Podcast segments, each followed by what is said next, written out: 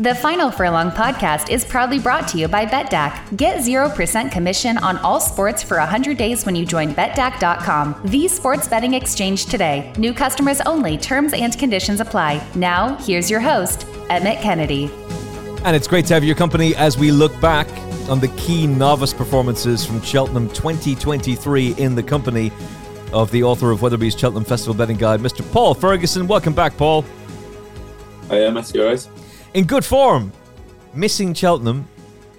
Now looking forward to Aintree and also very keen to get stuck into the flat. It's amazing how once Cheltenham comes to an end, it all becomes about the big race over obstacles and the flat campaign very much comes into mind as well. But let's let's not go on about Aidan O'Brien and Godolphin and the classics too much just yet because it's all about Cheltenham.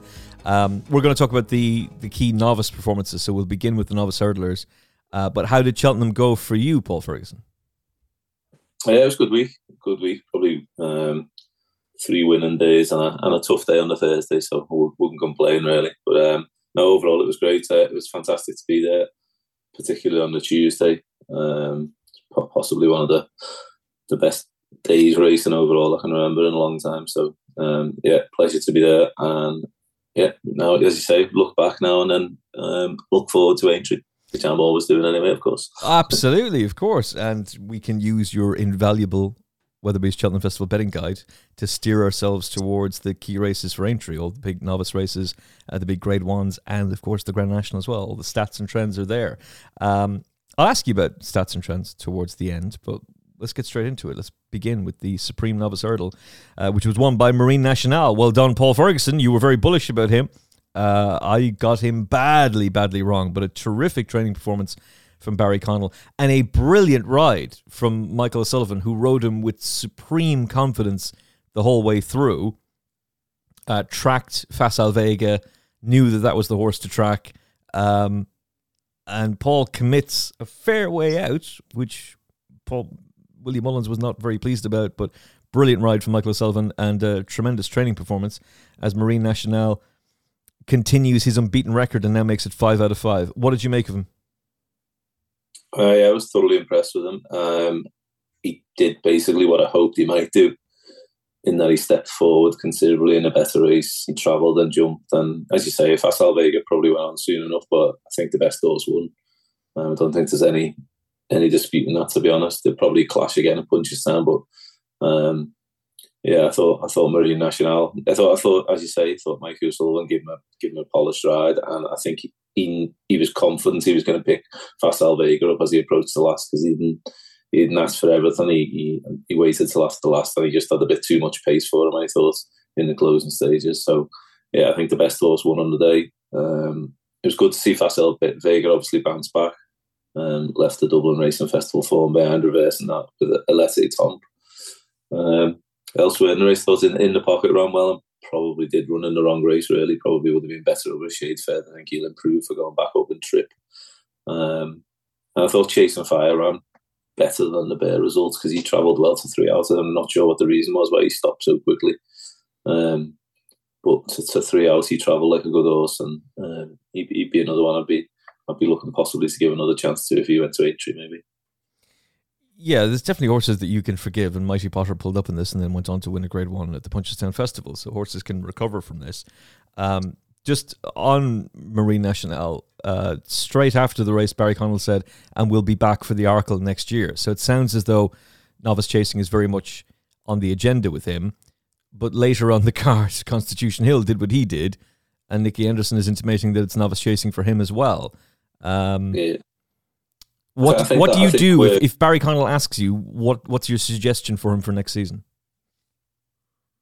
I think it probably depends on the same with um, Impaire Et Passe. We'll get too shortly. I think it probably a lot depends on what Nicky decides to do with Constitution Hill. To be honest, um, I'd imagine if he stays hurdling, then go and chase him will be the sensible option with the two the two novice hurdle winners. Uh, they both got the size and scope for it despite his pedigree, Marine Nationale looks like he, he'd have no problem jumping a fence. He's a nice, lengthy individual. Um, so I would imagine that would be the route. If Constitution Hill does stay over hurdles, I, I do imagine that Marine Nationale will go chasing. Same with Facile Vega, really. I would imagine that he'll go chasing as well. So, um, I think, yeah, and say, I think the two of them will clash at Punchestown, I would think, before. And they had an interview with Barry Connell before Cheltenham saying that he, he doesn't really like Aintree. Um, I was looking back, I, th- I, think he was referring to a horse picking up an injury or. yeah, it's one horse. Looking back, I think it was Western Leader in the Sefton novice. Like, I, mean, I can only assume because he was off for a while after he finished second in the Sefton a good few years ago. Um, so despite I think the track would be ideal for Marine Nationale Aintree, to be honest, because he's all speed, isn't he? So, um, but it looks like they'll go Punchestown. Um, if the ground was drier, probably I'd be quite confident he'd, he'd uphold the form there. So, um, it'd be interesting. But yeah, in, in the long term, I do think a lot will depend on what Constitution Hill does, and that, that's going to be some brave call if he, assuming he goes to Aintree and wins as comfortably as he does at Cheltenham it'd be a brave call to be a, next time we see him to be in a beginners or a novice chase. Yeah, I mean the only difference there though is if you do go novice chasing, you can just avoid Constitution Hill when it comes to Cheltenham because you can go, oh, you're going Arkle, right? Well, we'll go Turner. So yeah, yeah, yeah you can do, but, but I think, but I think if if he does go chasing it, the the oh, two, two mile hurdle division looks pretty open, so you wouldn't be surprised if one of them wants to have a crack at it. Probably more so Impaire Et Passe, we will come to, as I say, in it shortly. Yeah, and, and we'll talk more about that in, in the other show. But if State Man stays over hurdles, then he will be the de facto winner of the champion hurdle next year. But it all depends on what's going to happen with the others. Uh, on Facile Vega, I'm not so sure that Marine Nationale will confirm superiority over him at Punchestown because Paul probably did go too soon on him for all that he had a terrific Cheltenham, and I certainly don't want to be beating him over the head on, on this one. Um, I don't think he had much of a choice. He just was traveling so so well, almost too well, that he was he kind of he was kind of forced into it. Uh, but Willie Mullins did say afterwards he's gone too soon on him, and that he'd be pretty confident that he'd turn the form around the next day, or at least words to that effect. Uh, and the other aspect is that mistake at the last has definitely cost him a good bit. He's lost a lot of momentum there. I think Marine Nationale still wins even with that mistake, but it definitely swung the momentum completely in his direction. Yeah, possibly. I say, well, I watched it back a few times. I thought I thought the winner was a worthy winner. To be honest, three and a quarter lengths between them at the line. Maybe he did go a shade soon, but he probably didn't want to disappoint the horse. As you say, he was travelling really well at the foot of the hill, found himself in an ideal position, but We've seen a lot of we've seen a lot of horses do that and win the Supreme in the past. So, mm-hmm. um, yeah, I'd, I'd, I'd, be, especially say if the ground dries out more by the time Punchestown comes around, which is likely. I think on better ground. I think I just think Marine Nationale is possibly the slightly quicker horse out of the two. Yeah, that's certainly that's certainly true, uh, or at least it could certainly be one interpretation of it. Um, I wonder if Facile Vega I wonder if hindsight's a great thing. If you'd swap them around, if you put Impaire Et Passe in this one and Facile Vega in the Ballymore, do you end up with a different result, uh, or do things flip around? But whatever the whatever the story, Barry Connell has done wonders here. I mean, this is this is no mean feat. He's got 25 horses in training.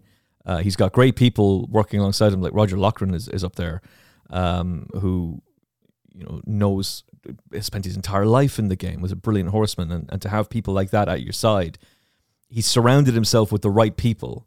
Uh, he's pumped an awful lot of money into the game, and he's buying the right stock. And I believe Marine Nationale was a COVID purchase. That's why there's no point to point for him because there there were no point to points during that period of time. But what a purchase and and what a training performance, and to have the confidence that he had, like he did not need to be as hard on himself, telling anybody who would listen this horse is going to win. But he did. But he did that anyway, and he kind of referenced that in one of his interviews with Lydia afterwards uh, which which I like. I like, and I, I, Lydia said that she liked it. I like it too. I, I really admire him for being as bullish as he is, but also for having the the great eye that he has and the ability as a trainer. Like he could be paying anybody to be doing this job, but he's decided to do it himself, and he's having tremendous success with it. He is, yeah. Um, yeah, an incredible performance, really. Say from such a small string to head to Cheltenham with two live chances in the in the not the two novice hurdles was um and Goodland ran a good race as well. Again, we'll touch yeah. on that shortly, but um yeah, incredible. And also to have the bravery to put him away for however long he did from when he won the Royal Bond. Um, I know I said on the, the preview show that I know a lot of people a lot of people didn't like that approach, but it seems sensible with him because he'd been on the go for so long during the summer and bumpers and things. Um, but he's probably missed out on the way the, the way the ground turned out at Dublin Racing Festival and things, and does a Leopardstown through the winter. Probably missed out on another prize or two. So he's going to be relatively fresh as well now for the for the spring. Um, so again, there should be no excuses for him at Punchestown. Yeah, agreed. I think that rematch with Facile Vega is going to be fascinating. Uh, what do you do with Facile Vega? Because unlike his mother, who was a tiny little thing, he's a giant of a horse and definitely yeah. has the scope for jumping fences. Is that the direction you would go in with him, novice chasing for him as well? Yeah, I would. Yeah, I'd send him chasing next year. Definitely. He's already six. Um, as you say, as I say, I think he's. I think Marine Nationale is the quicker of the two horses, just on natural pace. So I think. Um, not sure he'd be a champion hurdler, so I think going chasing with Facile Vega would be the way to go. Yeah, I would love him in the Turners next year. That just seems ideal for me, um, or at least to my eyes, uh, for him. I really like the performance of Diverge. They were telling anybody who would listen that they expected him to run a, a massive race, and he was really well backed in the weeks leading up to it. He'd been as big as 33 to 1 a month beforehand, even after his win in a maiden hurdle. Uh, there was a lot of bullishness about him, and he's run a, a, cracking race. I would nearly consider him for the champion hurdle uh, next season. The son of Frankel. Um, he was smart on the flat in France, cost an awful lot of money, bolted up in his maiden hurdle. He's placed in a supreme. Vibes of sublimity about him. If Constitution Hill is really going novice chasing, then that entire champion hurdle market is needs to be torn up uh, and relooked at. And at forty to one, I wouldn't mind a few quid on him for the champion hurdle next year. Yeah, and you wouldn't. You would imagine again better grounded probably would have suited, um, just with his pedigree and things. So again, yeah, I'd, I expect him to go to maybe, maybe he'll be considered for Aintree, speed horse. Um, but yes. I would think that he'd probably go to eight, two Punchestown and possibly not, possibly miss if Facile Vega and Marine Nationale do go for the grade one as you'd expect. Um, maybe they could go for the just just the standard two mile novice hurdle what El Fabiolo won last year and um, get another win on the board before the season's out. Um, yeah, that's a good shout as well. That that could be another. Yeah, just but, it wouldn't surprise me if, uh, if if that was considered for him. Yeah, I, I would. I was thinking Fairyhouse for one of the greatest hurdles yeah, there, great, great, or Aintree, because I, I don't think I don't think you can skip with him. Like Marine Nationale and and Facile Vega have obviously done what they've done, and we know where they're going to clash. We have a fair idea of where Impaire Et Passe is going to go. Um, and with a month between Cheltenham and Aintree, run him, Willie. Run him. Let's let's see what he can do. Uh, we'll move on to the Ballymore uh, where the vibes were all about Impaire Pass, but on the day, it was all about Hermes Allen. He was backed as though defeat was out of the question. It was not out of the question. He ended up getting absolutely thumped. Uh, but the vibes were super strong about Impaire Pass. Five year olds have a terrible record in this race. It was one of the, the stats that I'd gone through in, in the build up to this. Um, Willie Mullins had has fired a lot of five year old bullets at this race, and they've all come up short. 2013 was the last time a five year old won it, and they end up having the one two. Impaire Et Passe was in another league here, Paul. Yeah, he was. Yeah, it was. Um, just touching on Hermes Allen on Tuesday night, he was really weak. He went out to five to one, I think, with a lot of firms, and I think that was probably a reaction to the Irish dominance in the Supreme. Um, obviously, the support came from on the morning of the race, as you say, and in the build up to the to the race. But um, it was pretty much a one horse race. Really coming to two out. Uh, I thought Goodland was still travelling well as well. I say I did think he ran a good race, but um, the split came out. I, did, I don't think that was it wouldn't have mattered how how he ended up the race unfolded. I think Impaire Et Passe would have won. Um, and yeah, he just he just travelled and quickened. Like and as I say in the preview show, I was I was hoping that maybe his tail of foot would be the key key asset, and uh, I think it was he just travelled all over them. And once he hit the front off the home and the race was all over really. Um, and I think he could easily be a champion hurdle horse. But again, I think it possibly will depend on maybe what Constitution Hill does. But I, do, I think I'd be leaning towards that they'll, they'll give him a chance to go down the champion hurdle route next year. Obviously, when it comes to Punchestown, he'll have options of um, the two miler or the two and a half. Uh, I would assume he would run in the two mile four race, the champion novice hurdle, which I think is on the Friday. But we have seen in the past Willie's flipped the novices around. Um, he flipped. And I was interested. He flipped Faugheen and Vautour, didn't he? Oh, yeah, he did. Yeah, um, and it was interesting. I was listening to um, an interview with Ruby Walsh recently, and he said that was purely due to the the fact that one of them came to hand, Faugheen came to hand quicker after Cheltenham, so they, they stuck him in the race, which was earlier in the week at Punchestown, and it was purely due to that. Not that they obviously they were both entered in both races, and it was that Faugheen came out of Cheltenham a little bit better, so um, they give Vautour the, the recovery time of an extra few days. So um, whether that whether that comes into play again, we've got there's plenty of time between Cheltenham and Punchestown. I would imagine Willie was seen quick to state the Facile Vega didn't need to go up and trip. Um, but in, as we've seen in the past, that the Ballymore can be won by is often won by a turn of foot and often won by a horse. Then it will go down the champion hurdle. As you say, five year olds have struggled overall. The last two five year olds to win the race were Peddler's Cross and the new one, who then reached a fairly high level um, themselves as hurdlers, so verging on champion hurdlers themselves. So that's po- possibly what you need. The last time Willie won it with a five year old was Mikael D'Haguenet. We followed the same route as Impaire Et Passe, haven't won the Moscow Flyer over shorter. Um, and yeah, I just thought I just thought it was a it was a performance that was class to be honest, and I'll be um, keen to see him go down the champion hurdle route next year. Well, Impaire Et Passe is very much cut from the Mikael D'Haguenet cloth, in that Mikael D'Haguenet was unbelievably highly regarded at the yard. He'd won a Moscow Flyer as well, uh, and comes out to win the Ballymore. This fella is similarly held in a very high regard. It didn't yeah, really happen for Mikael D'Haguenet going forward. That was the the problem. He, the wheels kind of came off as a novice chaser. He got injured, didn't he? Then after, but I think I think yeah. he looks a very fast looks a speedier horse than Mikael D'Haguenet. Yeah, I, I, would like, agree. And there was a, there was an interesting quote. I want to credit where it came from. I can't quite remember whether it was Racing TV or not. It could have been with Lydia, but um, Willie Mullins was being interviewed, and he said, "Oh, I said to Michael Buckley yesterday, we have to go shopping to find." Uh, an opponent for you in the champion hurdle. And he goes, maybe we don't have to go shopping. Maybe we've got him.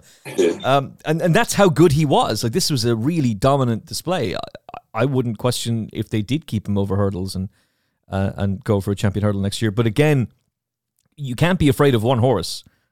when that horse is no, Constitution Hill, you kind of have to be. Um, if he's yours, and, and if Isaac Souede and Simon Munir come to you, what do you say? Novice chasing or keep him over hurdles for next year? No, I'd keep assuming he goes to Punchestown and wins again as, as he did. I'd, I'd, keep, I'd be going down the champion hurdle route.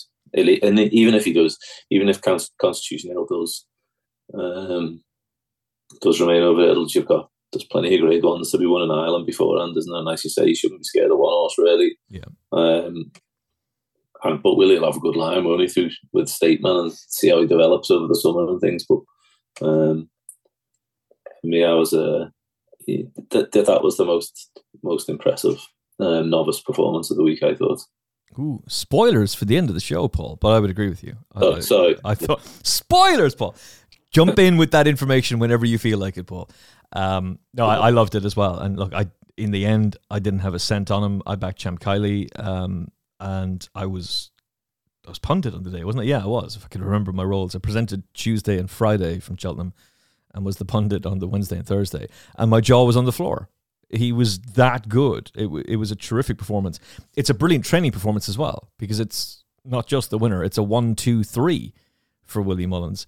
Uh, this is something we're becoming very familiar with with Aidan O'Brien on the flat. We're becoming familiar with it with Willie Mullins at the Dublin Racing Festival, at the Leopardstown Christmas meetings. But to do it at Cheltenham is really quite something. And both uh, of the rivals in behind, Gaelic Warrior and Champ Kiely, have, have run their races in betting order. They finished first, second, and third.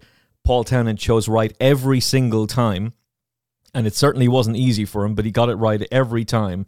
Uh, Gaelic Warrior didn't do himself any favors. It was reported that he pulled out his earplugs on the way down to the start, but I thought he's run a terrific race, and he puts a really good spin on how this form is because I'd say he's run close to his race. I would say the same thing for Champ Kiely as well, who did Danny Mullins no favours the whole way around. He fought him every step of the way, and yet he's still done brilliantly to finish third. That those two horses running the races they did, one being a grade one winner, the other being a very impressive winner of a handicap who'd been unbeaten this season, puts a, a really nice context on just how good a performance this was from Impaire Pass. Yeah, obviously good London here. Hermes I don't think Hermes Allen ran his race, but two more Grade One winners in behind. It, yeah, did look a strong. It did look a fairly strong um, Ballymore, um, and he, he, put them to bed. Really, the the Irish handicapper has actually dropped Gaelic Warrior, Warrior Pound to one fifty two and put Impaire Pass up to one fifty seven. Um, after that performance. Damn. 157 is a big number, uh, but it's a it's a number that's absolutely deserved. He came in with a mark of 148, I think. That was that's a British handicap mark, so they, they, uh, it works differently, doesn't it? The one you see on the racing post, the 148 was what the British handicapper given him. The Irish handicapper, um, the IHRB mark of Marine Nationale is 156. So the Irish handicapper has a pound between um, Impaire Et Passe and Marine Nationale. Okay. Um, I mean, I'm not going to disagree with that, but I know which of the two I would want. They're both very exciting horses, in, in fairness, but I, I know which one was the more visually impressive.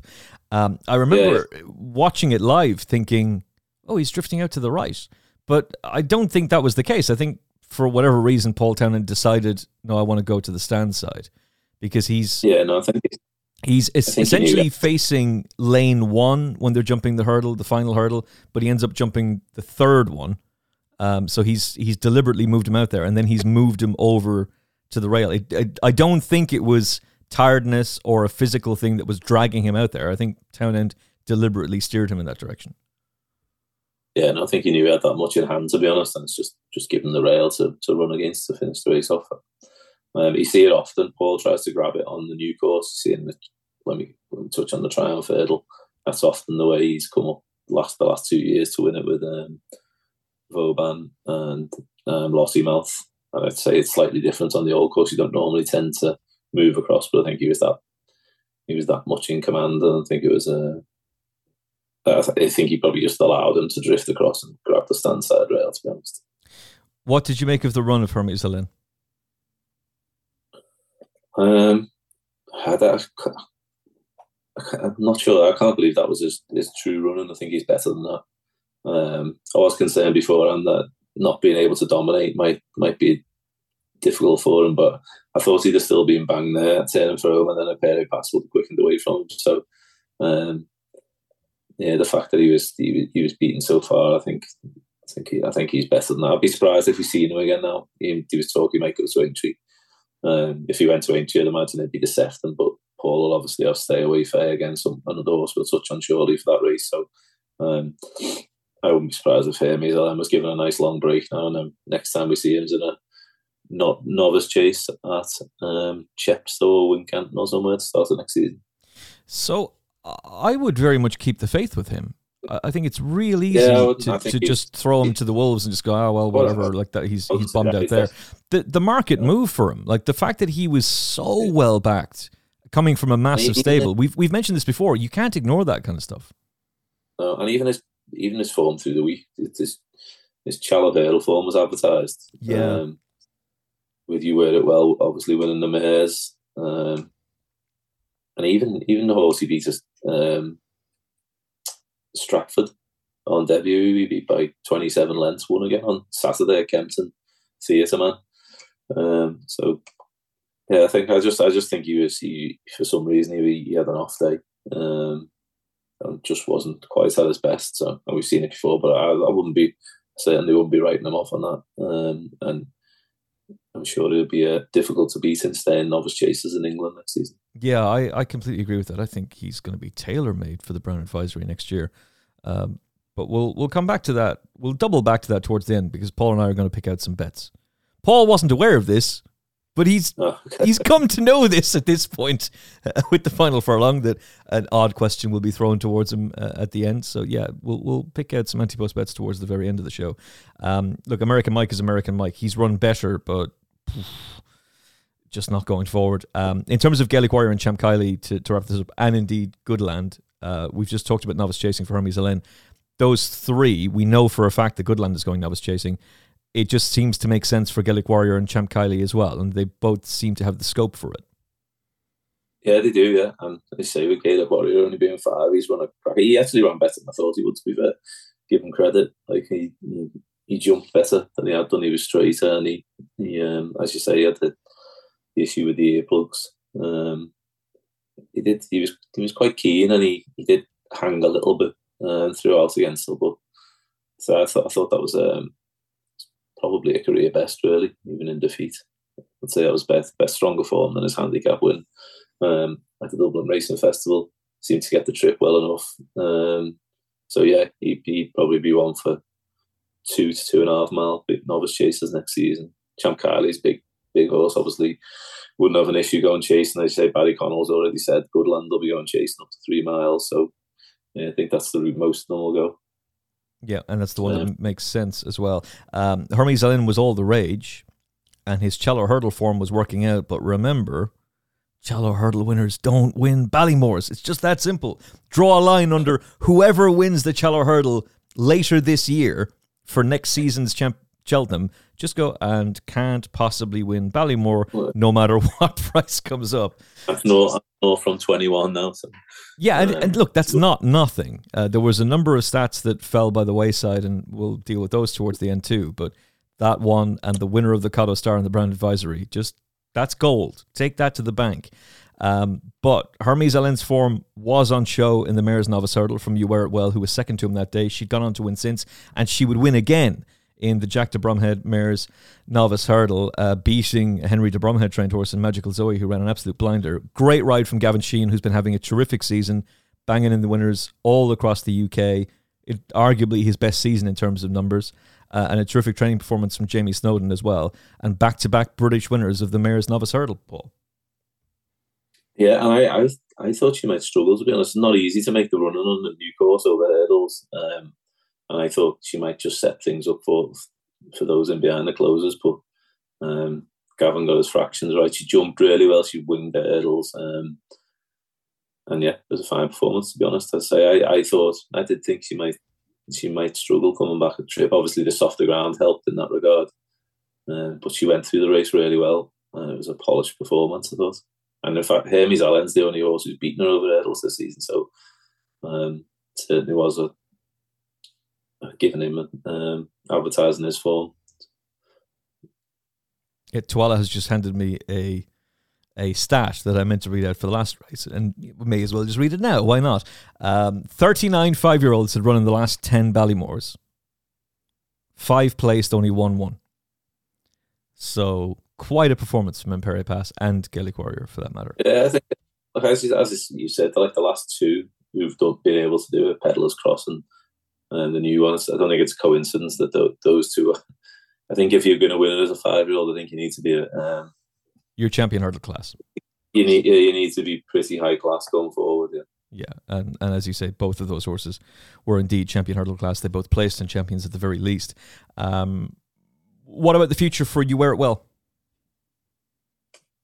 Um, I would imagine, given the program, I imagine she'd stay over hurdles now and go. Um, and be aimed at the mares hurdle next year. I would have thought.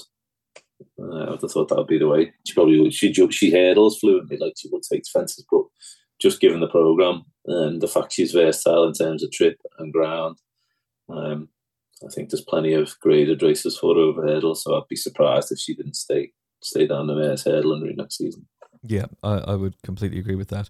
Um, of those in behind, Nicky Henderson's developing a terrible record on the new course at Cheltenham.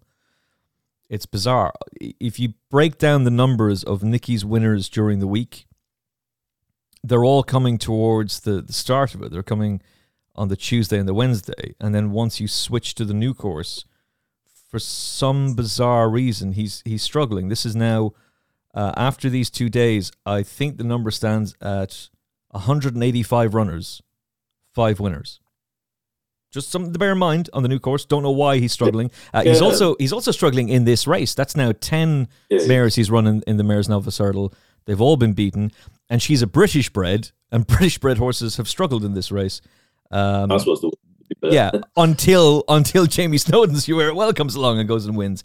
Um, look, Luccia had looked very, very good. I mean, so so much so that I talked about backing her for the Supreme. I went really cold on her for this race because I just thought she was too short. But she was just she was quite disappointing here overall. She, she took a she took a good grip, I thought, and in I was a bit cautious in the pre-parade ring beforehand. She had have two handlers. She was that.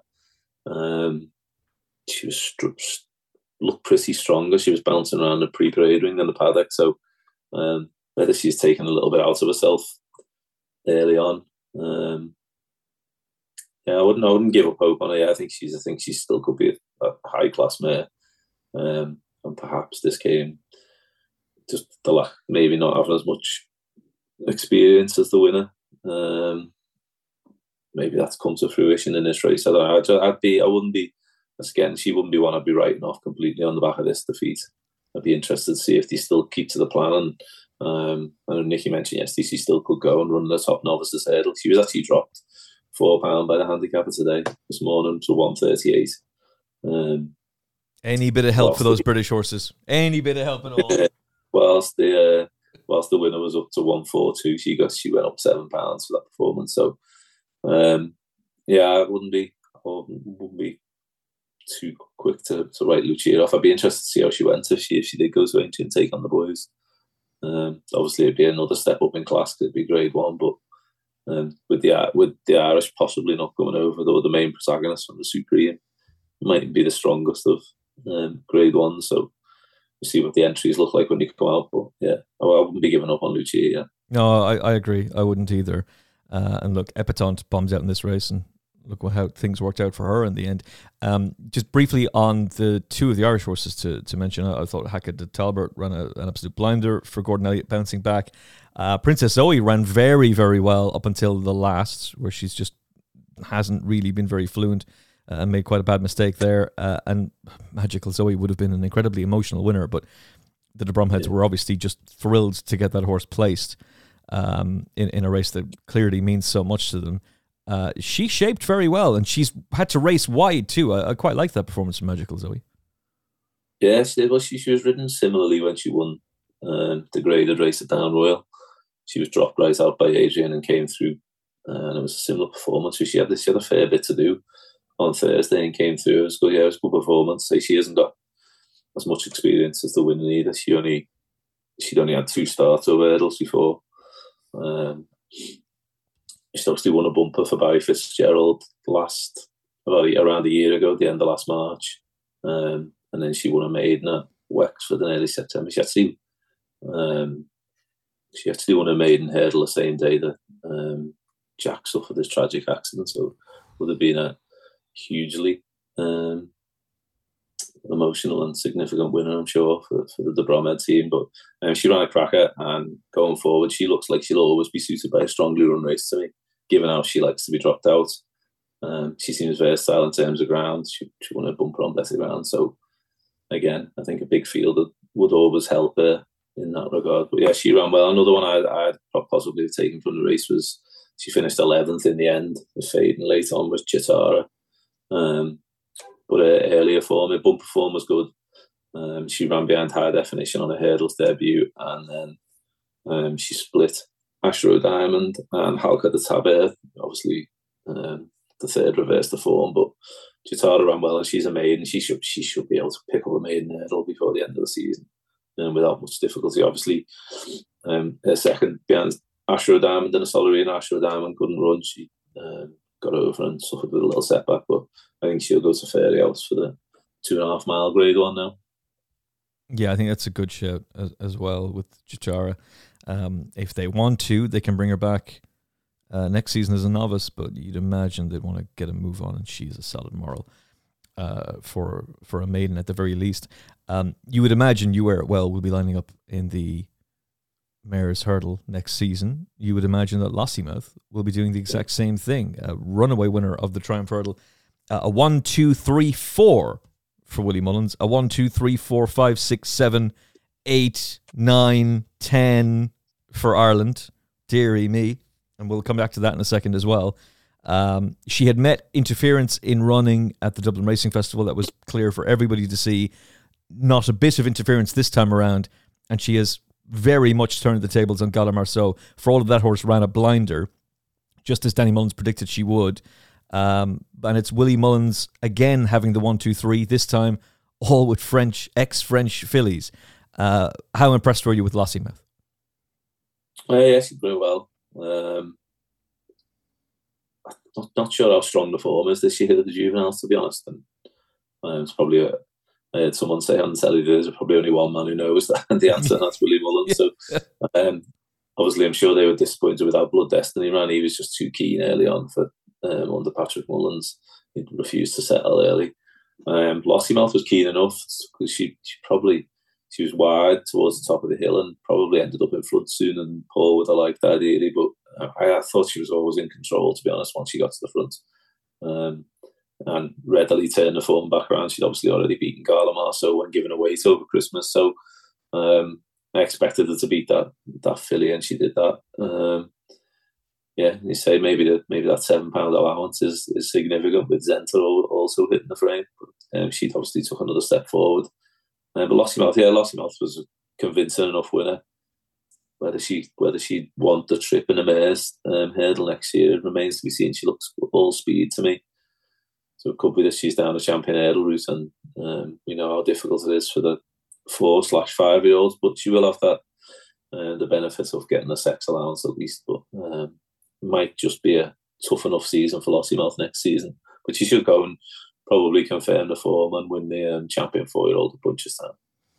Yeah, I, I would agree with that. Um, I don't think there is too much of an issue about her staying the trip. I think she will be able to stay the mare's distance. Uh, I don't have an awful lot to go go on. I mean, it's not like the pedigrees are absolutely screaming, "Oh, she'll stay," but I'd like to think that after a, a summer on her back, a bit more maturity and learning to settle better, that she would be able to see out that distance and then follow in the hoofprints of her former stablemate before she would join Gordon Elliott, Apple's Jade, of being able to win the mare's hurdle um, as a as a five year old. Um, she's going to be a serious player in that division next year, especially given how that race worked out. Like Honeysuckle is is now retired. Uh, Love Envoi, oof, I probably shouldn't have brought that up, but Love Envoi has run an absolute blinder for you. Um, but the defending champion and the horse who was supplemented uh, for it for Nicky Henderson, they both bombed out badly. Yeah, uh, yeah, yeah. I think I was almost like the uh, the villain on the stands for for and Johnny off off the home bender. I think last Tuesday. I think it's one guy looked the way one guy glared at me. I was gonna he was gonna lynch me if um, he'd done gone. So maybe it was maybe it was a good How result for me. How dare you place a bet against against the superstar? How dare you, Ferguson? Yeah. So uh, maybe the result was the right one in the end, anyway, for my safety. it was but, uh, definitely uh, yeah, the right result, mate. And I didn't really care about your safety, but hey, it would have been it would have been good for the bank balance. Um, in terms of going forward, like they're they're obviously these are are mares, and so you can go down the mares hurdle route with the three of them. But you would imagine yeah. that there is going to be a few of these who will go And now. Is chasing. Blood Destiny would be a, a real candidate for that as well. Um, it was just bizarre from him, really. Like he had been very strong in the market uh, towards the end, and this was something that, again, it has to have been really difficult for Paul to make the decision between her and Blood Destiny. And the reason I was so keen on her was she had the she had the big race experience. She had the big yeah, race day it, yeah. experience. So we knew she'd handle the crowd. Yeah, whereas Blood Destiny, yep. not only did he not have the graded experience, he didn't. He also didn't have the experience of the DRF to hand, uh, and that that all seemed to blow up in his face towards just before the off. Yeah, possibly. I don't, know how much. I, I, wasn't there on Friday. I came home on Thursday night. So um, not sure how much the prelims had had to do with his performance, to be honest. But um, it's just a it's just he, he had been fairly enthusiastic in his first two starts, but not to that extent. Um, and I think you you probably knew your fate fairly early if you backed him. Um, it's difficult to, to run so freely in the early part of a grade one and expect to be involved in a business end. But yeah, it was disappointing. So again, with him out the equation, again that just would just have me questioning the strength of the form. But Lossiemouth could do no more than win as comfortably as she did. Um, perhaps Blood Destiny will bounce back and give her more of a race at Punchestown. Um, but yeah, I say you just look at the pedigree though. pedigree, like mile as mile half horses in on the flatty. If she could stay, she'd obviously be a massive player in the men's division. But um, it'll be interesting to see how she's campaigned. I would imagine maybe she'd be kept to the four-year-old races in this first half of the season, the Fishery Lane and the race at Limerick. would probably be a wise move before pitching her in um, into open company.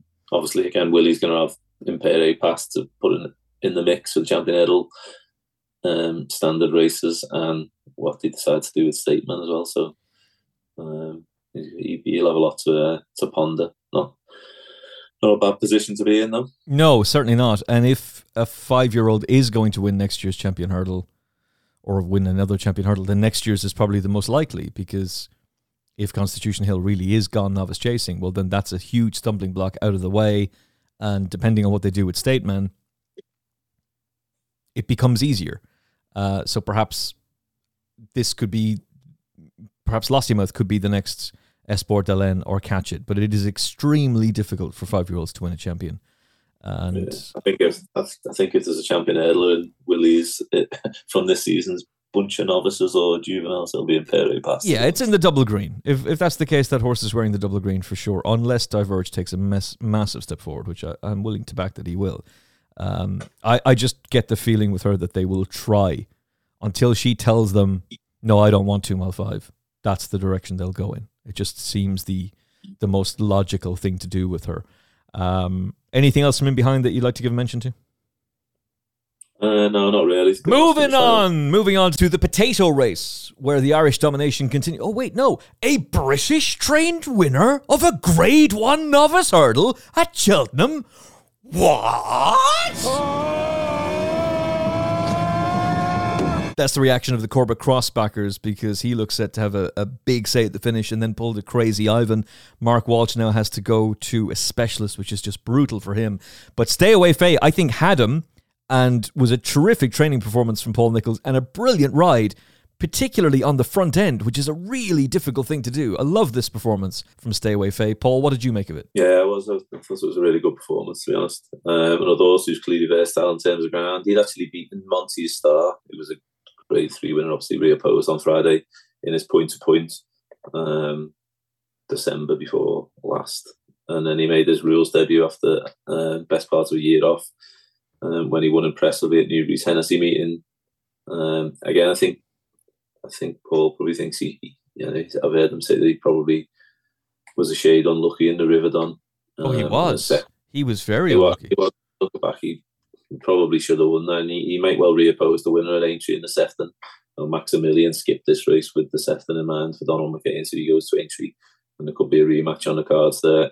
Um, yeah, he did. He, as you say, to to make all in, in Albert Bartlett isn't easy, um, and it was a thoroughly convincing performance. He stays well, jumps well, looks like he'll be a smashing novice chaser next season. Um, and I say he's only had the he's only had the three hurdle starts, one less than Hermes Allen, and he's only had one, uh, two races since the end of November. So I'd say there's every chance he could try and go to, to the Sefton and uh, try and supplement his Albert Bartlett success there. He cost a lot of money, three hundred and five thousand. We shouldn't be too surprised by that though these days because that's just uh, the regular occurrence. But he he seems to relax very well for all that he is on the front end uh, and he just has that perfect blend of speed and stamina to make him a, an exceptionally classy individual. Uh, this this was a really brave performance and a really classy performance from Stay Away Fay. And it's too early to tell what was going to happen as they approached the last, and definitely what would have happened once they faced the hill. But I think he had Corbett's Cross's measure. I don't know how he would have responded up the hill, but I think he did have him.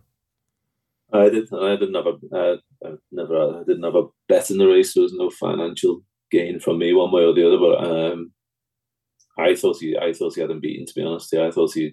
I thought Corbett's Cross looked like he was just starting to wilt a little when he when he ran out. So, um, but he'd obviously had that that race um, quite close to. I think it was 19 days, wasn't it, since his last run when he won mm. over two miles, and he raced quite keenly as well. So whether he'd have seen it out fully, I don't just have a slight question mark. He was still running a huge race considering how quickly he was backing up from um, that two mile grade two that he'd won. So again, um, Corbett's Cross didn't uh, certainly didn't lose anything in defeat. Um, I was I was okay presenting the the Talksport coverage, so I wasn't listening to what was being said on telly. But I believe somebody sent me a message saying Emmet Mullins just told Lydia Hislop this fella's tricky, but he hadn't shown anything like that on the racecourse before when trained by Eugene or, or when winning over two miles or one mile, seven and a half furlongs, whatever stupid distance it was, but essentially two miles the last day. Um, Yeah. There was never an indication he was going to do something like this. For all that that quote, I presume it was still Lydia, I don't know, uh, is very intriguing that he would say before the race, "Oh yeah, he's a quirky individual." We didn't hear anything afterwards, but it was it was a bizarre thing for him to do. Yeah, it was, yeah. But um, these things happen, sadly. Um, I, that, I wouldn't be too worried about it in terms of the long term going forward. He's another smashing chasing prospect, as are the front, front few, to be honest. Affordale Fury took a huge step forward uh, on what we'd seen. He'd obviously finished behind Champ Kiely, well beaten last time. Um, he'd already won over two miles six, so he looks a proper out and out stay. I wouldn't be surprised if he ended up developing to a national and chase type for uh, Noel Meade. Um, it was nice to see Sandor Clegane back, um, bounce Yeah. back. I was slightly disappointed with his runner, although he was beaten just over four lengths by Goodland. I was slightly disappointed with him um, at Leopardstown. You would imagine that he'd go for the uh, Irish Daily Mirror um, grade one at Punchestown because he's got a good record to track. Won his bumper at the track and his maiden hurdle. Um, obviously ran behind Facile Vega in the grade one bumper last year. So his form at Punchestown's good, so he might go there before going chasing. Um, let's be clear about it. Ran really well. He's travelled well, and um, again, he- his form is fairly solid. Um, in defeat behind the likes of a couple of reversed form with Favori de Champdu and Hidden Valley Lake earlier in the season in graded company. Um, he thought he ran another solid race. I think it was pretty strong form to be honest. I think the the, the Albert Bartlett this year. I think there'll be some good stay in novice chasers coming out of it next season. Yeah, you would like to think so. You would certainly like to think so, and uh, well, British racing fans will be desperately hoping that there are some British horses that are going to emerge from that as well, because they're badly, badly needed. Um, let's switch to the novice chasers, shall we? Uh, and the Sporting Life Arkle Novices Chase, which goes the way of El Fabiolo. Uh, for good old Paul Ferguson and Kennedy, uh, we managed to get this one spot on. Um, look, I, I love this horse. He he is not fluent He's made some novice mistakes, and yet, despite the fact that he's making those mistakes, nothing was able to live with him. Uh, he's just much better than than the rivals he is facing. Um, he's done what both of us expected him to do uh, and, and go and win. In terms of next season, with his stable companion Energumene being so dominant in a champion chase that has again fallen apart. But some bookmakers are going a shorter price about El Fabiolo than an Energumene. Does that make sense to you? And how impressed were you with this performance? And what is he a proper champion chaser in the making for next season? Uh, I think he'll need to sharpen his jumping up um, at that at that level. But he's only had three chase starts, hasn't he? There's no reason why he can't do that. Um, if you just won the Arkle, I think you, anyone who owns an Arkle winner probably thinking about the champion chase the next year. So it's it's um, certainly I would imagine that's the way they'll go. They'll start over the minimum trip. He looks like he'd stay further, but um, at this stage you wouldn't think there was any need to, and maybe until he he, he was beaten. Um, I'd imagine he'll just go to Punchestown now. He could go to Aintree, but I imagine he would go to Punchestown for the um, two mile grade one. Um, and yet he he was thoroughly convincing winner. I think he's just continued to step forward with each run.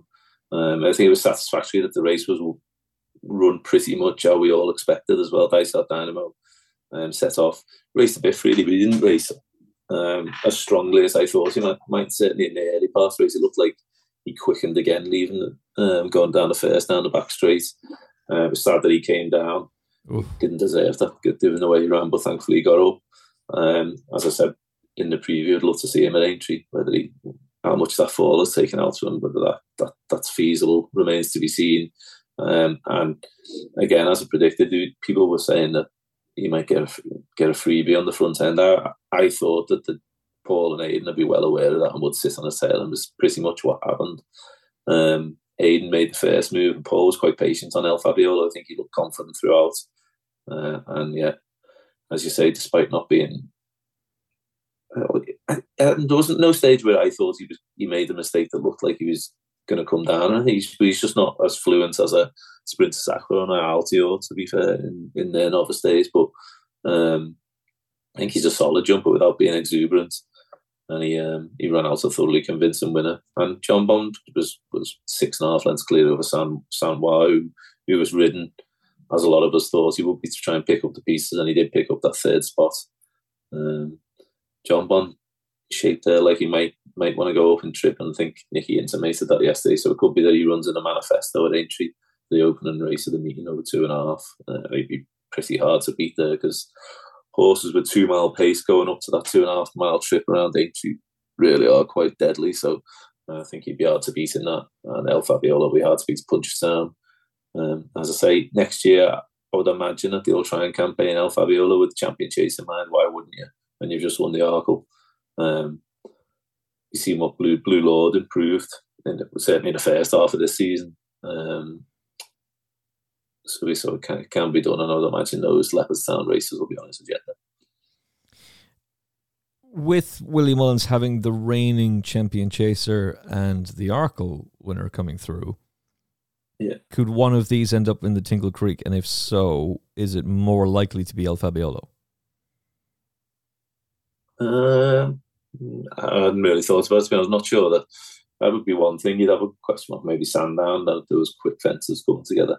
Um, I suppose with his ownership being uh, British based, maybe, maybe, there'd be more of a chance of that. I think I think an egg, I mean, winging around um, Sandown would be a good size. Yeah, funny. I'd prefer an Energumene in it, actually. I think he yeah. would be. And look, he's British owned. Tony Bloom is, is the main man behind yeah, him. So the Cork project has worked very well the last two seasons, and maybe Willie just doesn't want to alter that. He didn't want to alter it with Al Boum Photo in the Gold Cup. Maybe he doesn't want to alter it with him either, even if that includes getting beaten in the Clarence House Chase before you go and win a champion. But next year's two mile chasing division is going to be dominated by an Energumene and El Fabiolo. Edwardstone doesn't stop being a good horse, and he'd be fascinating in a Tingle Creek, but you would like to see one of these two end up there. And if that's not going to be the case, then it's probably going to be the same prep for an Energumene and maybe the Fortria Chase, the one Moscow Flyer used to win, the yeah. the two mile old Dial-A-Bet Chase at, at, the Christmas meeting, and then the Dublin Chase for for El Fabiolo. It's probably more yeah, likely the route that Willie will take. Even though he won at Leopardstown over that two mile one looked ideal for him, so I'd imagine that those the Christmas race and then the um, the Dublin Chase would probably um, be be on his radar. I would think, yeah. So it'd be a case of maybe getting a run into him beforehand, and if that, that's the case, it might not be the um, might not be the Tingle Creek fits in. So uh, I would think that, I would think that is is the middle of his season will gear around those Leopardstown races personally.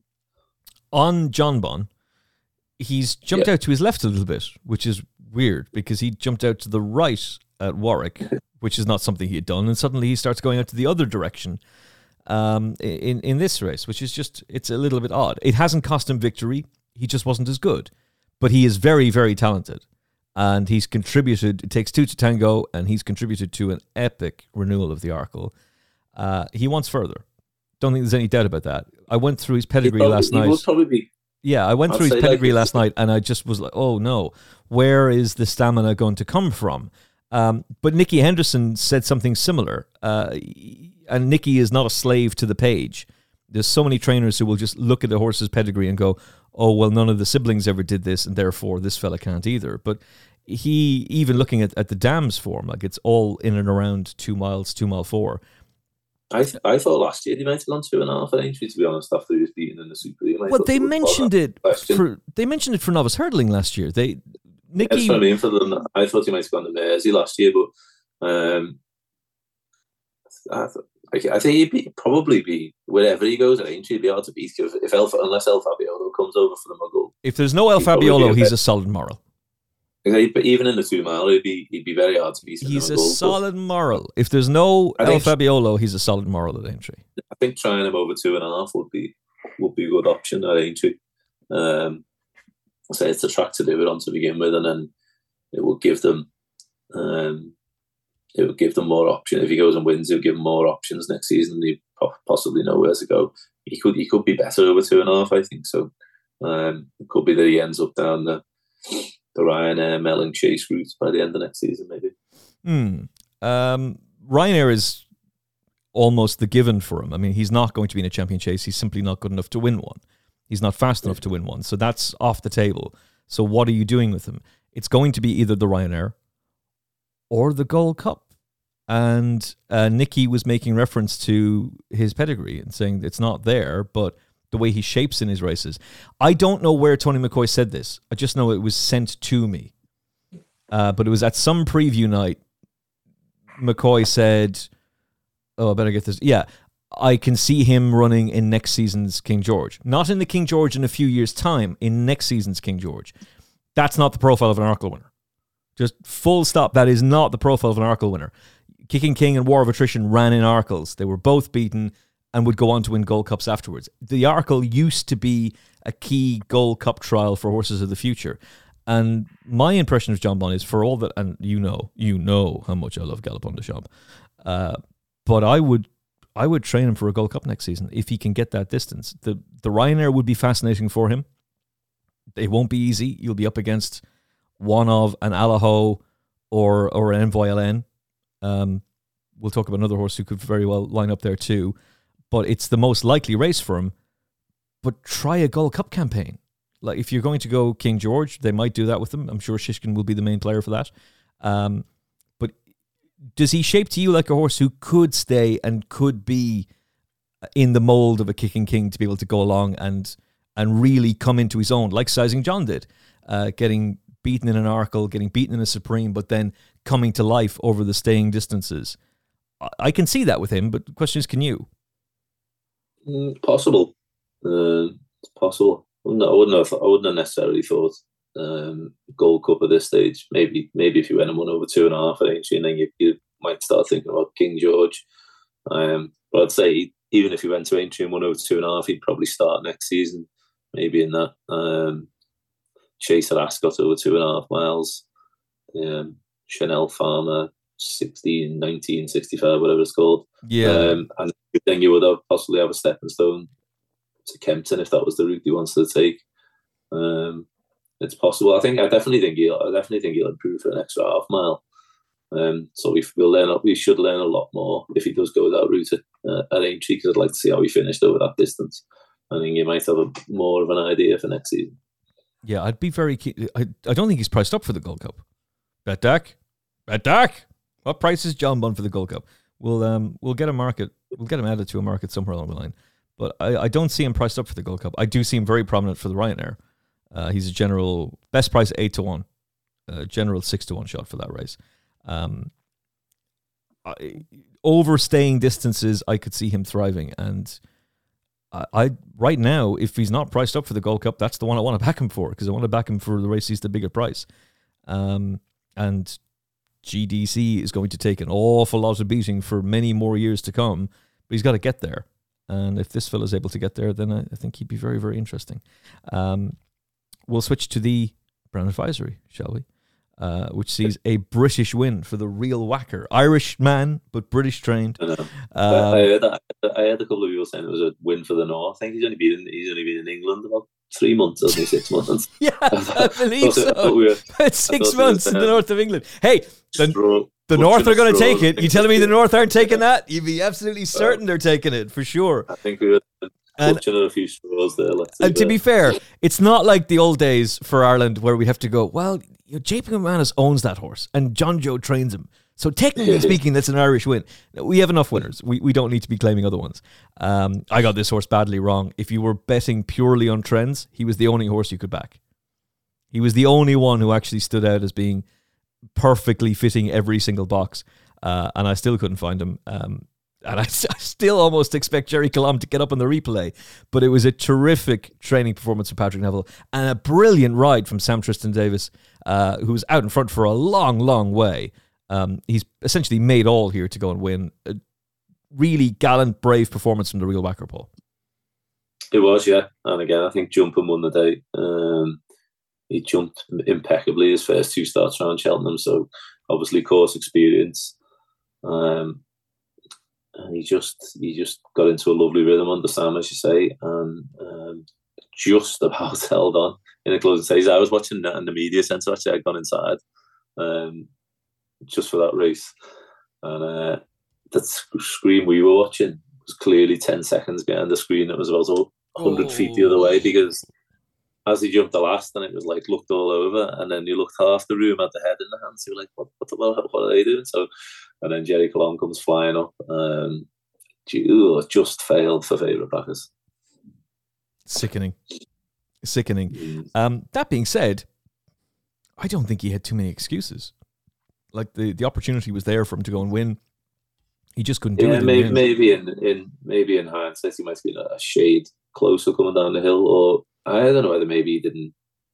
I know, I've watched it back a couple of times. Didn't know whether maybe he didn't come down the hill as well as the winner, but it didn't. It doesn't really look like that on screen. But maybe, maybe if you spoke to Jordan Gainford, he'd, he'd be able to explain a little more. I, that was just one thing I thought of because he he just found his stride on the rise to the line, and he's more. Even though he'd been winning over shorter, for me, he's still more of a stamina horse than a speed quickening style staying chaser. So um, he didn't do much wrong and was getting there with every every dying stride. So he ran well again. Probably even softer ground might might have helped him even more. But um, I say he's he's lost a little in defeat really, and um, he, he, could go to Punchestown. But I'd say if the ground was decent, you probably wouldn't want to see him again this season. You'd want to put him away with next year in mind. The real whacker, you'd think he's only had the three runs. You would have thought Aintree and the Mildmay novices chase would suit him ideally with his front running style. But um, his trainer didn't mention it. He said if he goes anywhere, it's likely to be Punchestown, and mm-hmm. then he will he could come back at Listowel. He said in the in the. Uh, which is interesting, an interesting route to take. Yeah, didn't he mention that that's one of his favourite race courses, and he's thinking about yeah, running yeah. there in the autumn? Yeah, I think it'd be the race that Minella Indo won a couple of years ago, wouldn't it? Is mm. that the is that the spring the harvest festival? Is it the yeah six race? I would assume that was what he was referring to. Um, yeah, I had, so I had envisaged that he would probably try and go and make all and follow up at Aintree, which he might do. He might, in, in, in as as he reflects on the race, he might realise that, that that's probably the wise wise race to go for us and good chance of winning another um, Grade One because he you'd imagine that the Irish Challenge wouldn't be as strong at Aintree, so you would think he'd be very much the one to beat if if going there. Yeah, you you would. I was surprised Aintree didn't get a mention either, but there is time. Um, yeah, exactly. There's time to reflect on things, and they sometimes they, they say things in heat of the moment and stuff. But, um, yeah, the adrenaline is pumping. You're you've just won a big Cheltenham Festival race. You've won a Grade One. Possible at the possible at the owner want to see him in Ireland. Maybe maybe that that's some, something to think about. Maybe he's spoken about it before, and if he went and won, we'd go over to Punchestown because um, possible anyway. Yeah, uh, absolutely. Um, he's syndicate owned, isn't he? Uh, there's a guy who always seems to speak, isn't on on uh, um, hiding behind his Ray Bans. Seen on, on TV again the other day. I think it's a it's like a, a foursome for want of a better better phrase. but yeah, it is. Yeah, actually, yeah, right. Um, but the guy, the guy who speak, I think he's close friends with the trainer, isn't he? Because I think I've seen an interview earlier in the year where he said he'd moved the horses over to England and only rang him once he was over in, in Yorkshire. I said, uh, I've moved to Yorkshire. And he said, Where's my horse? And he said, He's over here with me. So, um, uh, you say whether whether whether that's part partly to do with the reasoning, but I think I would imagine that they'll probably um, sit down and have a rethink. Aintree would look tailor made from front runners on the Mildmay course, uh, do particularly well. So um, not sure. Again, in, in behind, in behind the front two. Not Braun ran well. Obviously, took a big step forward, but not wouldn't be. I think a drop and trip for him would, would suit. Yeah, yeah, I wouldn't be overly excited by the strength of the form. I think a drop and trip would suit Sir Gerhard. He struggled early on. Oh, did amazing, he, he did amazingly well to get into the position he did. I thought coming down the hill, um, Paul Townend give him a crack and ride. He obviously faded late on, but that that had to happen given how he how he um, raced in the first part of the contest. So well, again, he's nearly say, he's nearly come down, Paul. Like he's he's yeah. jumped appallingly badly. He's jumped like a crab with his legs tied together in the early stages of the race, and then suddenly he moves into contention. And it's Paul Townend's brilliance that he didn't yeah, come down and, and, and that he was able to, to come into the race. But I don't. we talked about this beforehand. I don't think he wants three miles. I think this was very much round round peg square hole or round yeah. hole square, square peg round hole. What? Yeah, it was very much square peg round hole that they were just fitting him into the race that suited the Mullins battalion. It ended up being this one. It wasn't the right race for him, but I'm not sure he would have won any Grade One novice chase at the Cheltenham Festival, oh, given how badly he jumped. How, however, Paul, I I got a feeling from him about similar to like a butterfly. Like a butterfly traveled beautifully in the old RSA, and then once the stamina, when once she went into the red zone, she just emptied. And I remember thinking, Aintree two and a half miles, she'll win, and that's what happened. Uh, the thing with him is, I don't know. If, I don't know if I want to back him again this season. Like if he if he goes to Aintree, for example, if he's on the the Willie Mullins team for Aintree, he's going to be a short price because of who he is. And he's had a relatively hard race there. But I would be very, very interested in him next year for a race like the Ryanair. Yeah, once he's got a bit more experience. Obviously, exactly. I think it was his, his latent class that got him into, as well as Paul's brilliance that got him into contention. Um, wouldn't, I wouldn't mind seeing him over two and a half against. He might make John a price anyway. I think if he came over. Yeah. and if he and he went up and tripped like a butterfly did actually win the three mile range. That was before the days of the manifesto. But she went to she went to Fairyhouse in between and won the what is now the Fairyhouse Gold Cup, whatever it was, then the Powers Gold Cup, and then went to Aintree and won over three, um, which was a fine effort from like a butterfly to do both those three festivals so quickly. You're right. I uh, do. I, I, remember being very confident about it for Fairyhouse, but also yeah. the three miles at Aintree is just easier to get than the three miles at Cheltenham. Yeah, yeah. Um, so yeah, he'd, he'd be one you'd, you'd, you'd be interested in. But I say that those in behind, I wasn't um, wasn't massively taken with. I wonder if Thyme Hill he might consider coming back over hurdles maybe because um, he's obviously won the he's got good form at Aintree over hurdles. Um, he won the Liverpool hurdle a couple of years ago. Uh, ran well in uh, ran well in the race. So he won it and then he ran yeah he ran again last year. The only thing with Thyme Hill is he tends to be um, he tends to be best fresh, I think, as well. So uh, better ground might might see him in a better light, but at the minute he's just not really convincing over fences. No, it doesn't work for him. Um, I I think what's happened with him in the Kauto Star Novices chase is that he's won a race that fell apart. All of his main contenders bombed out, and and he managed to keep it together and go and win. But back in deeper company, no, he's not good enough and surely it's a switch back to the smaller obstacles. In terms of next season, um, I am Maximus would be very interesting for a Grand National, maybe an Irish Grand National. Um, Braun over a shorter trip for sure, but it's a horse rated 153 beating a horse rated 154. I'm pretty certain that the Elliott team were at least thinking 160, 162 plus. I'm probably thinking 165 plus and they're probably gutted that they've been beaten by a horse rated 153. But the real whacker absolutely loves Cheltenham, and that's not something that you can take for granted. And so next season, uh, I think he will be a Gold Cup player. I don't think he's good enough to win one, but he will certainly be in the conversation, and the route that he goes will be fascinating. As for Gerri Colombe, we're probably not going to see him again this season. It sounded like at least on race day, like Gordon Elliott did not want to run him again, but perhaps we'll see him at Punchestown. Um, doesn't seem like that race would suit him though, if the forecast is what it should be for Punchestown. How do you envisage both of these horses doing next year? I think they've got to take a big step up, to be honest, if they're going to um, mix it in Gold Cup type races. I think the middle of the winter will suit Gerri Colombe better. Um, well, again, like he seemed to get better ground for some reason nowadays at Leopardstown. Um, so where he where he would fit in, I'm not sure. I think both would need to take a big step forward. I think to to be potentially challenging for a Gold Cup. Yeah, I completely agree with you. Um, Listowel on the agenda for the real whacker. Yeah, the last the, the last time yeah, he ran there was the 2021 Harvest Festival when he was 150 to one for a maiden hurdle.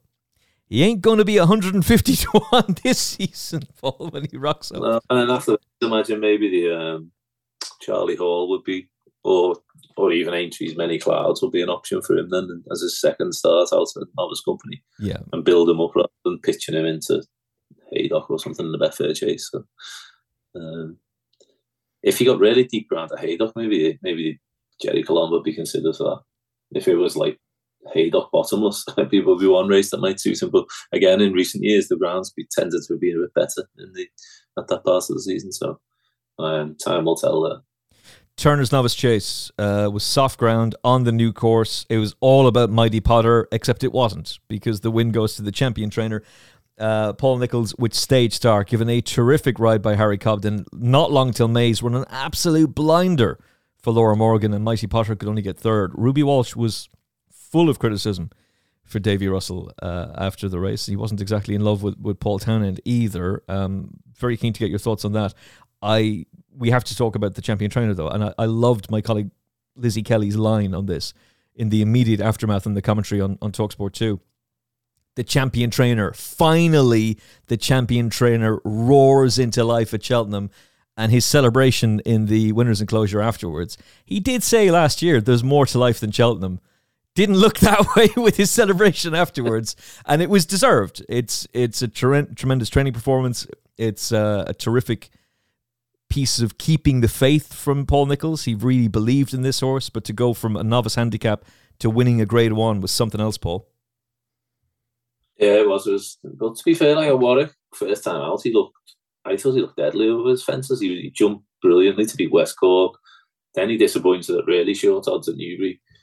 Um, and he's done well to build him back up since there. I think the ground being really quick at Newbury was, was blamed for that defeat when he was beaten by Sebastopol um, won a small race at Blunton. Then he did he did win a, a good fashion, I thought, on trials. They looked at um, a class above the opposition and looked like he warranted going back into Grade One company. Obviously, he was a Grade One win and novice hurdle the season before, having won um, the Challow. Um, and he just jumped them silly, really. I thought on on Thursday his, his jumping was impeccable again from the front as it was on trials day. Um, maybe the way the race was run suited him and, and not long till May, maybe because he was fairly prominent throughout, um, and maybe they, they were able to control the race from the front. Whereas I think Mighty Potter might have might have sat a little bit handier earlier on if, if that was the case, but. He, he, he Mighty Potter travelled and jumped through the race like like the class act, but then once he was angled out, he didn't he didn't look to help Davy up the up the running. And I know it's been noticeable before that he has gone slightly to his right, but the way he hung in the closing stages was um, was a little bit alarming. Certainly. What did you make overall of, of Mighty Potter's performance and Ruby Walsh's criticism of Davy? I didn't know what, what, what did Ruby say. I think his his overall feeling was that they've allowed Harry to dictate it, and for all that it was a brilliant ride from Harry Cobden, uh, sometimes yeah. when you execute a terrific front running ride, you got to look at the ones in behind and his attitude yeah, seems to be why did Davy and the others give him so much rope on a very good Cheltenham winner last time out? He wasn't going to come back to them. Yeah, maybe I say that, that that's what I was just alluding to slightly. Maybe they sat a bit closer earlier on, but I think he was too far off them coming down the hill, to be honest. But maybe by that point, Harry was getting a breather into him and could go again up the hill. Um, I was slightly disappointed overall with Mighty Potter, to be honest. Um, it'll be interesting to see if he if he, he, runs again this season. Obviously, he's got the option to go back to Fairyhouse and Punchestown, which will be on right-handed tracks. Um, he's ridden more positively at Leopardstown as well last time, so maybe he should have been up in the van a little bit more.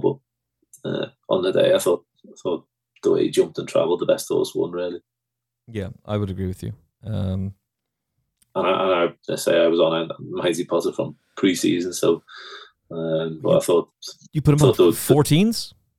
Yeah, yeah. But I think to say on on the day, the way I looked at it was the best horse won on the day. And not long till May, some some training performance from Laura since um, he was switched from Chris Gordon's yard. He's gone up dramatically. He went up another ten pounds in handicap today to one five two. So I'd imagine he he would be one uh, for Aintree stage star. I'd definitely be suited by Aintree whether he, he'd want another run. He's had a fairly busy campaign and he would have the option of the two and a half mile and going up to three because I know um, Paul Nicholls was deliberating before Cheltenham whether he wanted to step up and trip. Um, I would imagine that not long until May we'll now go for the grade one at Aintree over two and a half. The manifesto because he's owned by um, someone local, Alan Rogers, the former football player. And so I imagine he, he will take his chance in the, the manifesto. I would have thought if he was right, um, where he could well come up against um, Jonbon. Is it possible Mighty Potter just does not like the Cheltenham experience? It is because now it's, it's two disappointing runs of being at Cheltenham, so there's a common denominator there. So you'd, you'd have to be slightly concerned about it next year. Um, be interested to see if something came to light. I know he said afterwards he left it, he lost a shoe, I think. Um, whether how much impact that would have, I, would, I don't know. But he didn't look the same horse as he did at Leopardstown um, at the Dublin Racing Festival. So um, it'll be interesting to see if he can bounce back. Because obviously last year he bounced back with a with a fine performance at Punchestown on the back of his Cheltenham disappointment. But it'd, it'd be something you'd be cautious of next year. Certainly. Yeah, you have to you have to keep that in mind going forward with him. I'm not saying he completely despises the place, but it doesn't look good. Um, that his two disappointing performances come at the Cheltenham Festival. And I wouldn't be at all surprised if he bounces back at Punchestown, but we'll see what they decide to do with him. Uh, champion bumper, or should I say, Weatherbys champion bumper, uh, goes to a dream to share. This uh, on a Cheltenham that produced incredible stories. John Kiely, in his 80s, training his first Cheltenham Festival winner, is right up there, and he's an absolute gentleman. The interview that he gave to Lydia Hislop afterwards was incredibly powerful.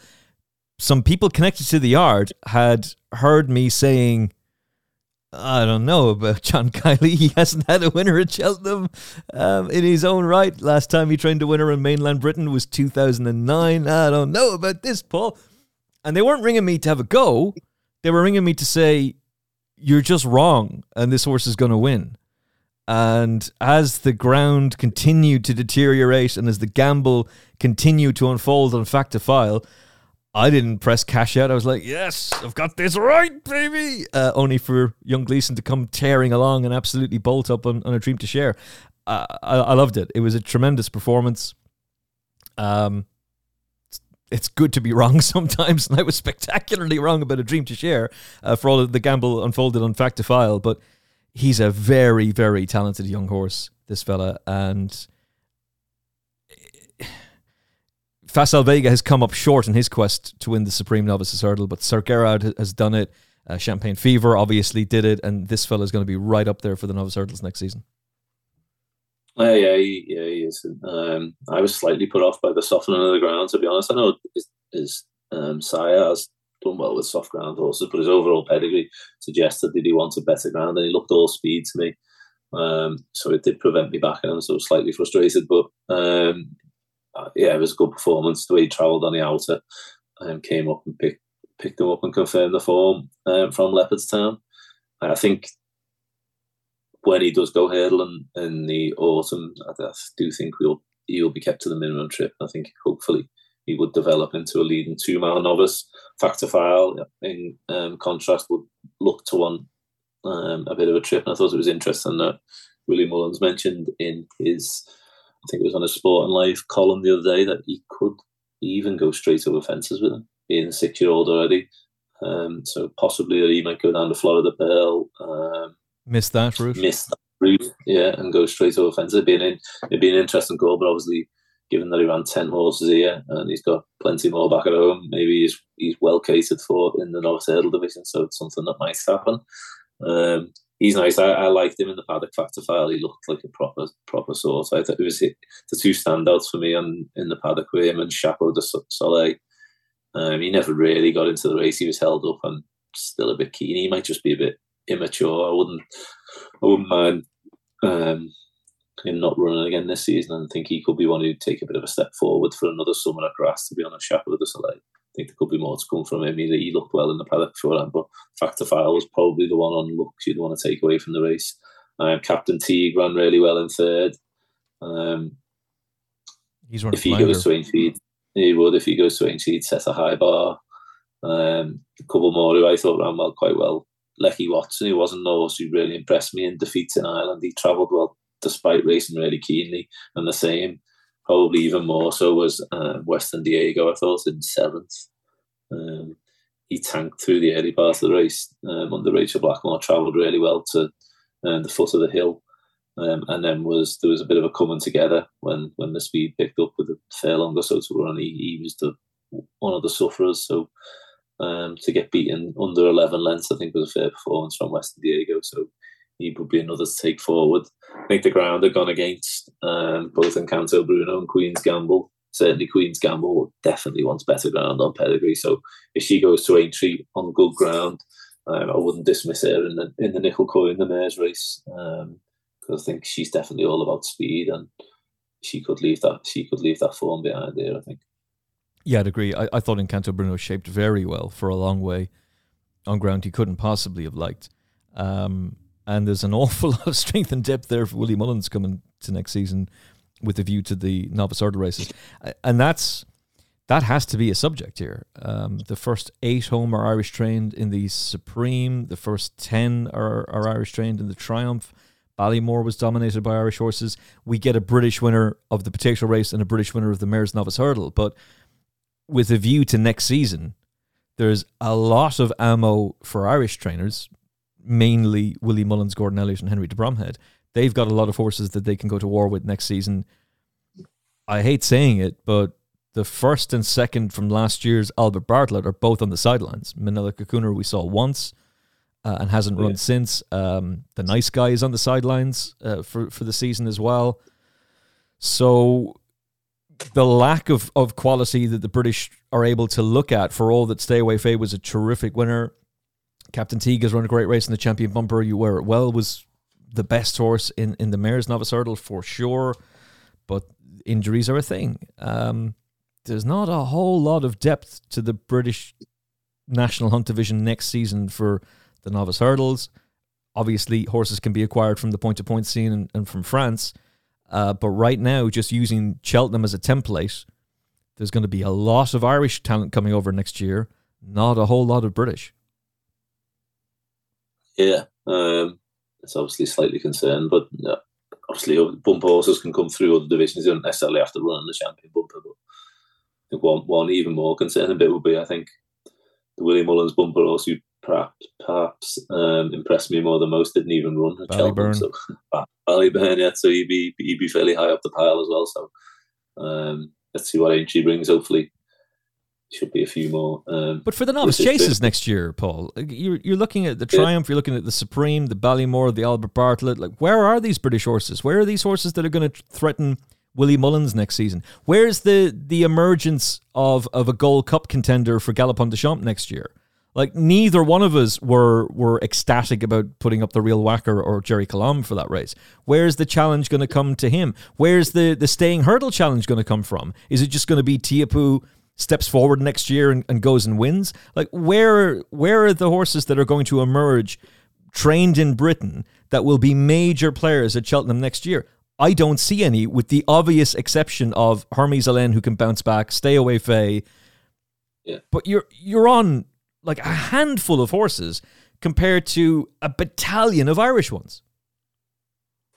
Yeah, that's it. And that's what we're faced with over the last couple of years and things. Hopefully, we might see some emerge in the in the remaining weeks of the season. But certainly on on the evidence of what we've seen at Cheltenham, it's not going to be turning around anytime soon. Unfortunately, no, it's not. Um, I do you think Willie Mullins is serious about this Fact to File about because he's mentioned this before with other horses and then hasn't gone through with it. He's, he's skipping skipping hurdles and, and, going straight over fences with him.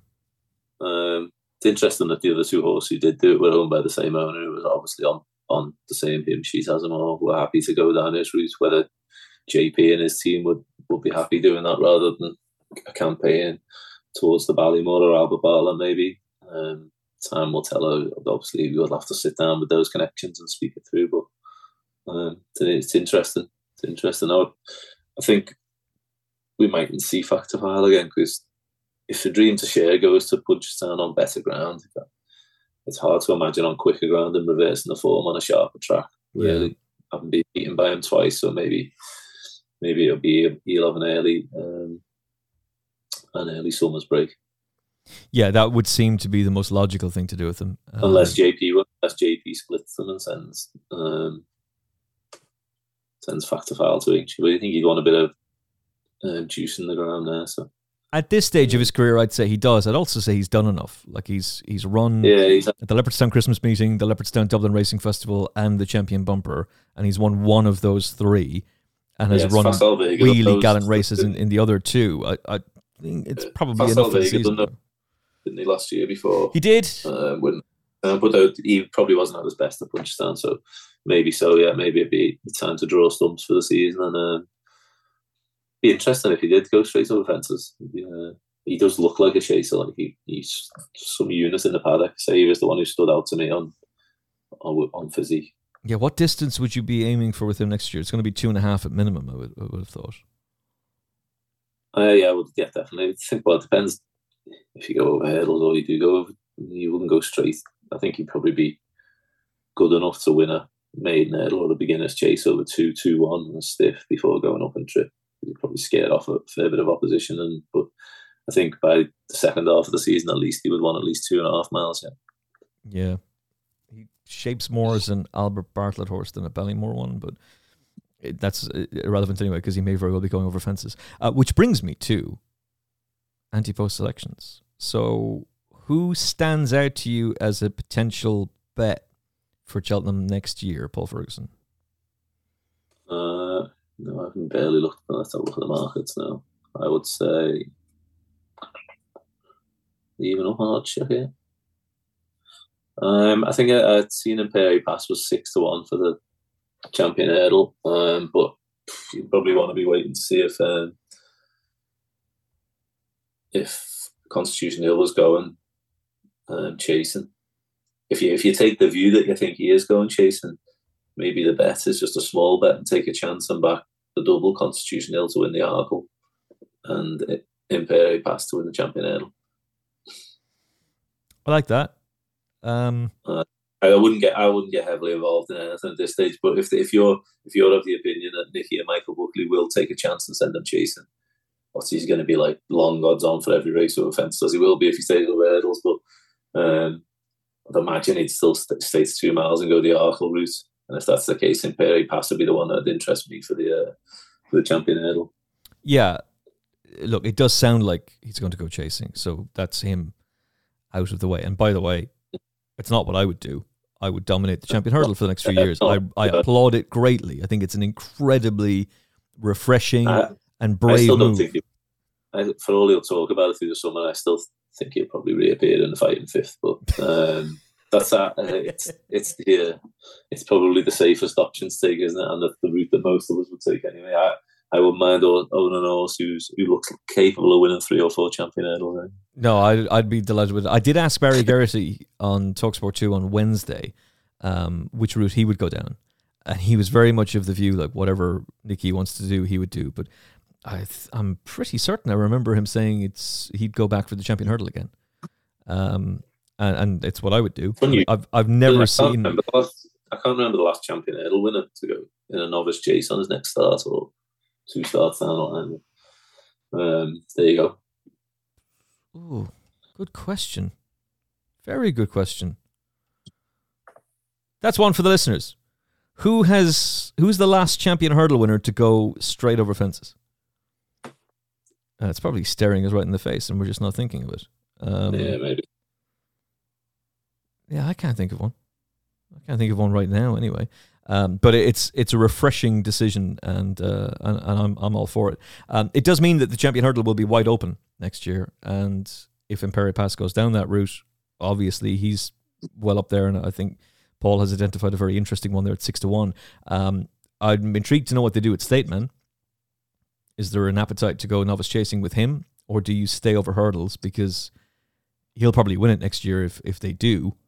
And to be fair to him, Honeysuckle winning the Mare's Hurdle puts a really good spin on his run in the Irish Champion Hurdle. It just goes to prove how good a horse he is. He's just coming up against an unbeatable machine in Constitution Hill. As long as that horse stays sound, he's going to win everything. Um, it's extraordinary what he's doing. So what Willie decides to do with State Man is is going to be up in the air. I guess we'll see what happens at Punchestown. But I would be interested in Diverge at 40s in if Constitution Hill is gone novice chasing, then it becomes a very open race and a bit of left field thinking. Yeah, I'd be very intrigued in Diverge. I thought that was a huge performance from him with all due respect to Patrick Mullins, it's Patrick who was on board, not a pro, and he's gotten around really well, and he's run a, a terrific race to be third behind two very exciting young horses who it seems as though are going to be out of the way as well. And with the summer on his back, strengthening up to be a much better horse next year with a better preparation. Don't see him as a chaser. I would see him as a hurdler. I think Forties is very interesting about him. And the other is Jonbon. Jonbon's just blindingly obvious. I would be much more interested in him for a Gold Cup. You're tilting at windmills, but roll the dice. Um, roll the dice. See if he can stay. And, and if he can, I think he'd be very, very intriguing. He's obviously intriguing for the Ryanair, and it's almost the more obvious race, which is why at this point, I'd be much more interested in Sir Gerhard for that race. And I'll reiterate this again. I'm not sure he'll win again this season and hopefully he takes on John at Aintree, makes the market, and we can get stuck into Jonbon, and he absolutely beats him sideways. But back to Cheltenham next year at a meeting he does so so well at. Um, back over a trip that would be much more suitable for him. He won the Ballymore over this distance. He's thirty three to one for the Ryanair, and you should have Allaho back. Envoi Allen might go Gold Cup. He'll be a year older, but I don't know what the story is with Allaho. So if if Sir Gerhard is fit and well, 33 to 1 about him for the Ryanair would, would interest me. I thought he shaped very well in, in the Brown Advisory over a trip that just does not suit him at all. So they'd be my darts. Jonbon Gold Cup, he's not even priced up. I'd be very keen on him for that. Diverge for the champion hurdle at 40s and Sir Gerhard for the Ryanair. Um, what was your overall highlight of Cheltenham 2023, Paul Ferguson? Uh, probably well, even though I backed Love Envoi, probably the hour. Um, in terms of pure racing from a purist point of view, the hour from seeing Constitution Hill win to the reception Honeysuckle received um, was pretty uh, unique in terms of what you would see on a race course normally.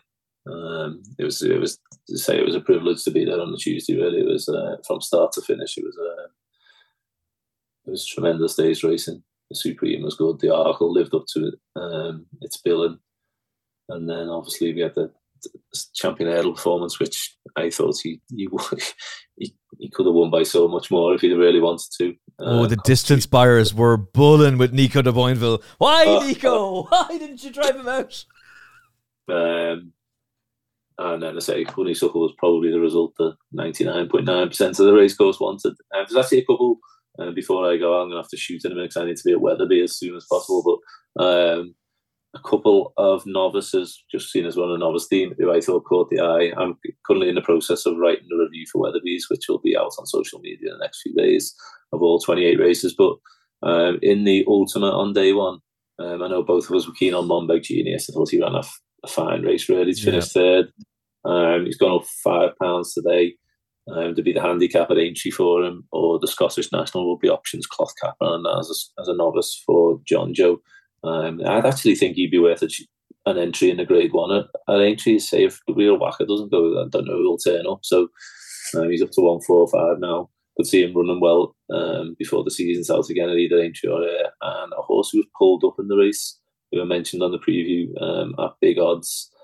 Um, where are we? Uh, who led for a long way, Harper's Brook. Um, who, yeah, he was pulled up in the end, but he, he gave a fine sight out in front under Tom Cannon. Um, convinced this horse. I didn't really think he wanted that trip. I think I said last week on the previous show I had to put him in the plate. I was surprised he didn't get an entry there. Um, he ran he ran really well at big odds for a long way. He's been dropped today to 132. The entries are going in today for the Topham I know he's a lightly raced novice, um, two five from the front round there. If he gets an entry there, he'd be also I'd be interested. He'd certainly give someone a good spin over the big fences. I would have thought. I mean, if that's not if that if that's not feasible or not what Ben Pauling want a route he wants to go down, he's probably capable of winning something before the season's out over an intermediate trip, or maybe he'll be aimed at the likes of the Paddy Power in the autumn. So he'd just be one for the notebook, I'd say. Name of that horse again? Harper's Brook put him in your tracker for sure. I think Monbeg Genius is a great shout. Um, did us proud, ran an absolute blinder, and I'm sure he will be Uh, I'd love him in the Scottish National. I'd, I'd, love to see him there for all that the Paul is talking about the Grade One, but I'd, I'd love him in the Scottish Grand National. Uh, Denis O'Regan will be alongside us uh, with Barry Cole as we break down the championship races at Cheltenham. We're going to record that later on tonight. In the meantime, I've got a, a two and a half hour drive in front of me and then a two and a half hour drive back as well. So, Paul Ferguson, head off to Wetherby, my friend. Tremendous stuff as always. Thoroughly enjoyed your insight uh, to the previews of Cheltenham and really enjoyed your insight to breaking it down uh, for the novice hurdlers and novice chasers and the bumper division. It's a dark time for British racing in terms of the quality that Ireland has, but it's an exciting time to look back on as well. And um, I'm very much looking forward to talking more racing with you soon, my friend. Cheers, Emma. Thanks. Paul Ferguson and um, Weatherbys Cheltenham Festival Betting Guide. A terrific read, steered us in the right direction on more than one occasion. And um, I'm sure you will be leaning on that for Aintree as well. Paul will be back for Aintree too. Uh, Denis O'Regan, Barry Cole alongside me as we review the championship races at Cheltenham. All that's to come safe, be well. We'll talk to you soon. God bless. The Final Furlong podcast is proudly brought to you by BetDAQ. Get 0% commission on all sports for 100 days when you join BetDAQ.com, the sports betting exchange today. New customers only, terms and conditions apply.